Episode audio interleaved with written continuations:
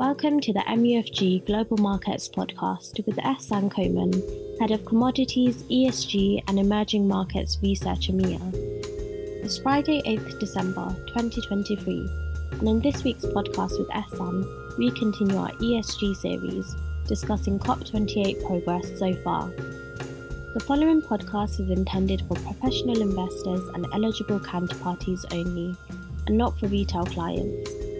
Any content should not be regarded as an offer to conduct investment business or an investment recommendation, but for information purposes only.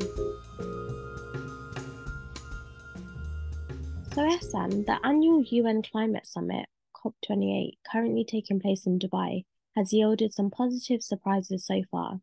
Can you offer our listeners the key takeaways? Thanks, Naznina. So yes, COP28 has begun on a positive note with the rapid adoption of the summit agenda. Now, this might sound trivial, but such wrangling typically takes up a considerable amount of negotiation time at climate talks like the intersessional mid-year gathering in Bonn, where countries couldn't agree on the agenda until the penultimate day. And so this expediency, as well as progress on a new loss and damage fund, has set a positive tone at the outset of the negotiations. But of course, we are still some way in yielding a potential outcome that is comprehensive enough in tackling climate change at the final communication on the 12th of December.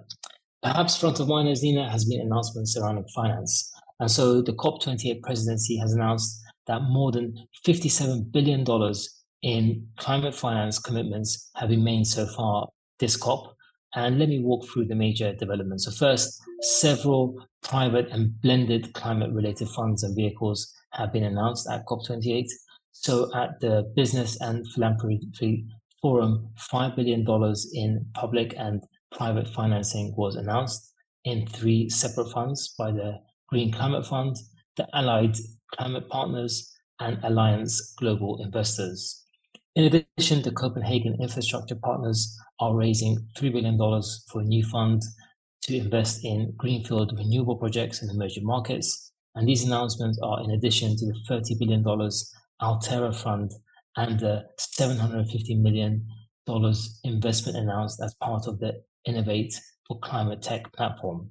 And on the whole, blended finance structures such as these have the potential to increase the pool of risk mitigation capital for climate projects. Indeed, MUFG's very own blended finance efforts through Project Gaia, which is a $1.5 billion climate and blended finance platform, aims to address risks associated with climate change through mitigation and adaptation investments, and is committed to overcoming barriers that hinder private investment in climate projects in emerging markets.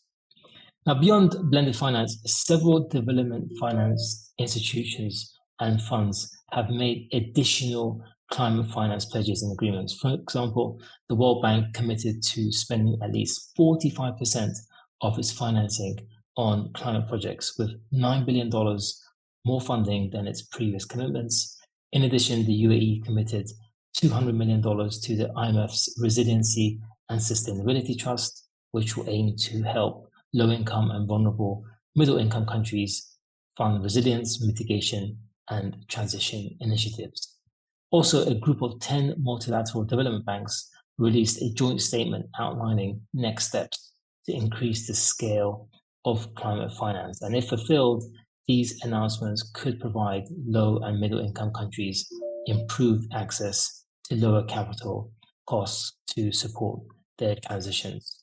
Separately, Nazina, what was pertinent was the UAE declaration on a global climate finance framework that has been announced, which seeks to make climate finance available, accessible, and affordable, which is backed by developed and developing countries. And this framework, in effect, sets out a common set of aspirations around climate finance and includes recognition of the importance of high integrity carbon markets. And finally, this COP28 has seen the realization of some past commitments on climate finance, perhaps most critically, an agreement that has been reached on operationalization of the loss and damage fund, which will direct funding towards countries most vulnerable to the effects of extreme weather events through droughts, flooding, and rising seas. And here, 18 countries have now committed to the fund's pledge. Thanks, Ehsan. So, a large degree of climate finance announcements coming out of the first days at COP28, with a clear demonstration that stakeholders are aiming to bridge the financing gap that has been a sticking point for many years.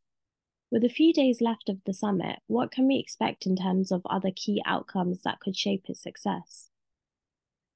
So, Nazina, one of the core challenges is whether there is science or a scenario indicating that the fossil fuel phase out is needed to limit global warming to 1.5 degrees Celsius. As a commonality amongst climate hawks and doves is that getting to an absolute net zero threshold by mid century requires some sort of phase out of unabated fossil fuel use in the energy sector. At the same time, low carbon technologies will need to significantly ramp up by 2050. Indeed, annual electric vehicle deployment needs to increase more than fivefold, solar installations more than triple, and nuclear jumps of more than 50x are required according to major international energy and climate bodies. Yet fossil fuel production is on the rise, with output growing nearly 5% year on year in 2022. Now, initiatives like the new Oil and Gas Decarbonization Charter announced on the 2nd of December are a step in the right direction, and 50 companies that have signed up so far include ExxonMobil, Shell, and many others, which in total account for over 40% of global oil production.